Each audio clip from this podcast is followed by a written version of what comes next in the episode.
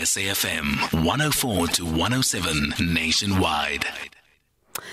And uh, let's focus on this now. There's a need to rename HIV. This is according to FAQ, a sexual health and wellness organization. They are challenging the World Health Organization to consider renaming HIV. The health organization says this will end HIV stigma by updating people's perceptions of the virus and those living with it dramatically enhance the effectiveness of existing HIV prevention efforts.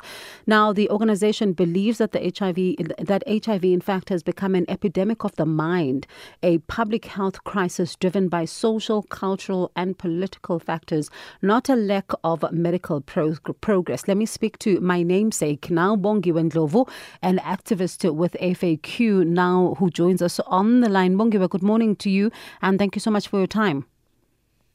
Um, good morning, Bonge. Thank you very much for having me.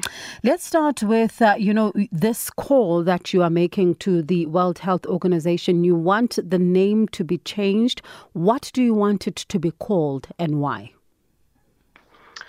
Um, I think at this point we're still just rallying and um, putting efforts around the WHO. Um, firstly, just accepting the notion that they need to update interventions and therefore also updating the name of HIV. Because as you rightfully said in the intro, um, medically it's not the disease that it used to be. And I guess our role right now um, is us also informing the public so that they can join us and be a part of this campaign and help us by signing the petition that is on updatehiv.com.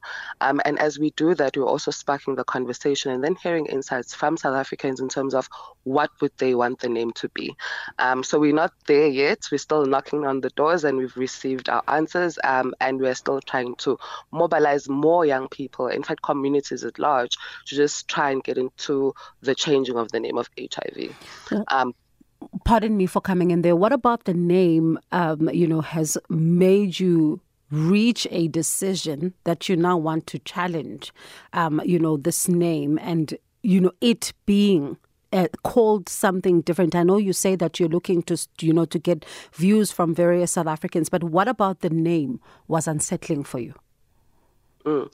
So I we currently work. Um, my program works a lot in the advocacy and sexual health literacy space.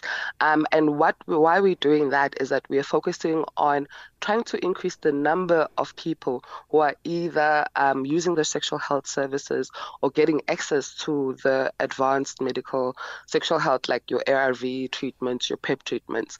Um, and we're, we're one of the few countries within Southern Africa that actually have access to this medication for free at clinic level.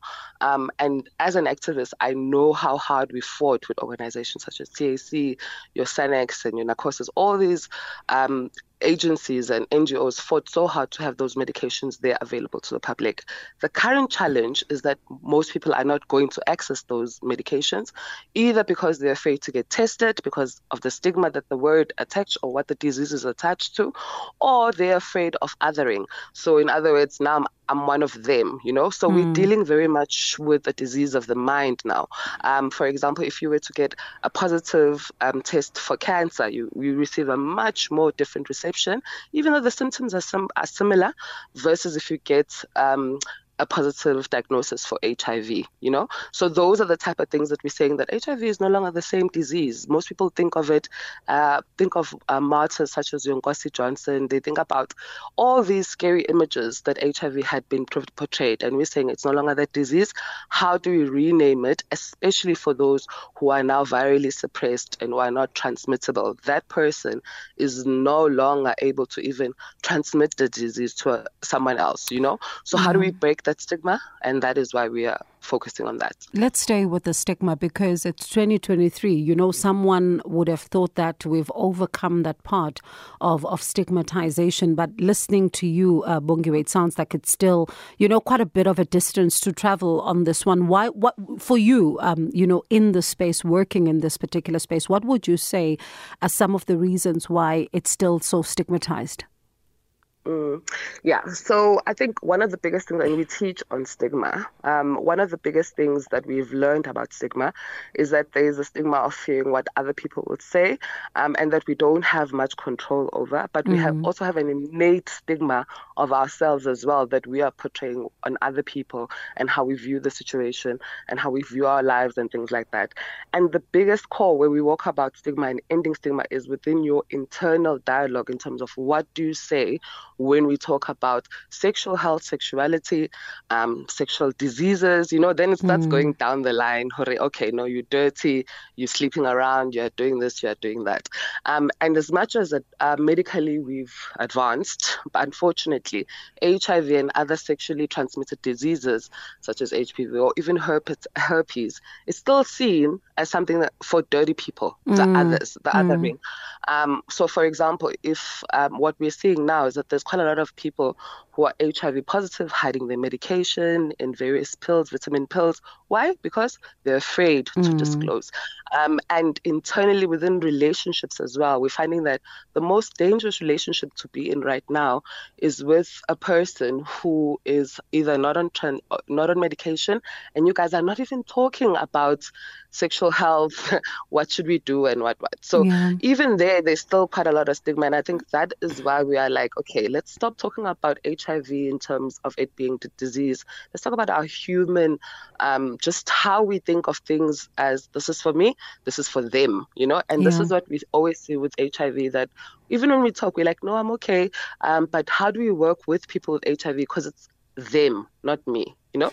So, yeah, so that's what we currently are dealing with. And unfortunately, it's that mindset that is currently now spreading HIV. Mm. It's no mm. longer medical interventions, yeah, or the tell, lack thereof. Tell me, has the WHO responded?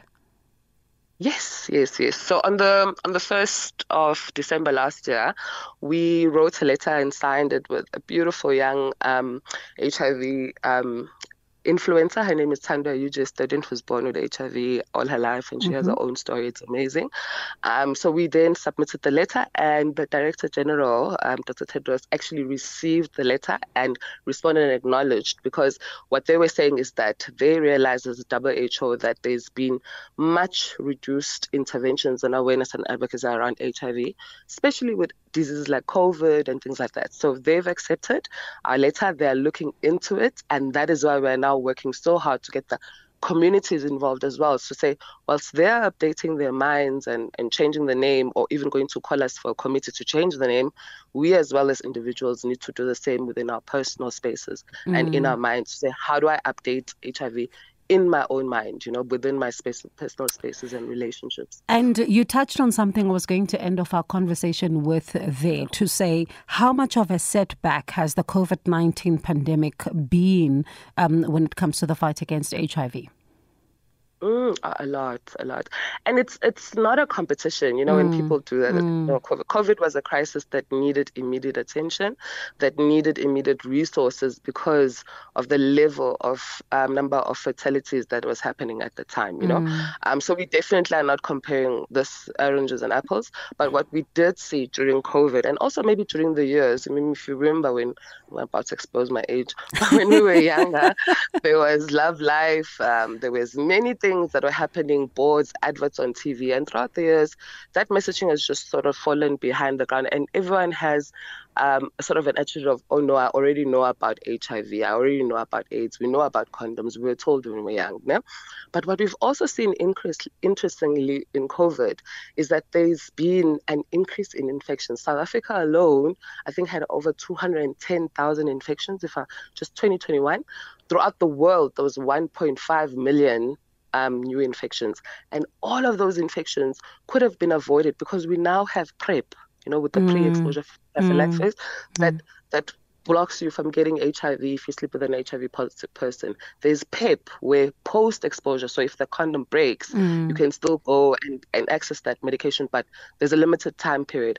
And that is where we're seeing, okay, that is where focus needs to be and that is why we're putting it in the media again. That's why we want to change the name so that people can get to talking.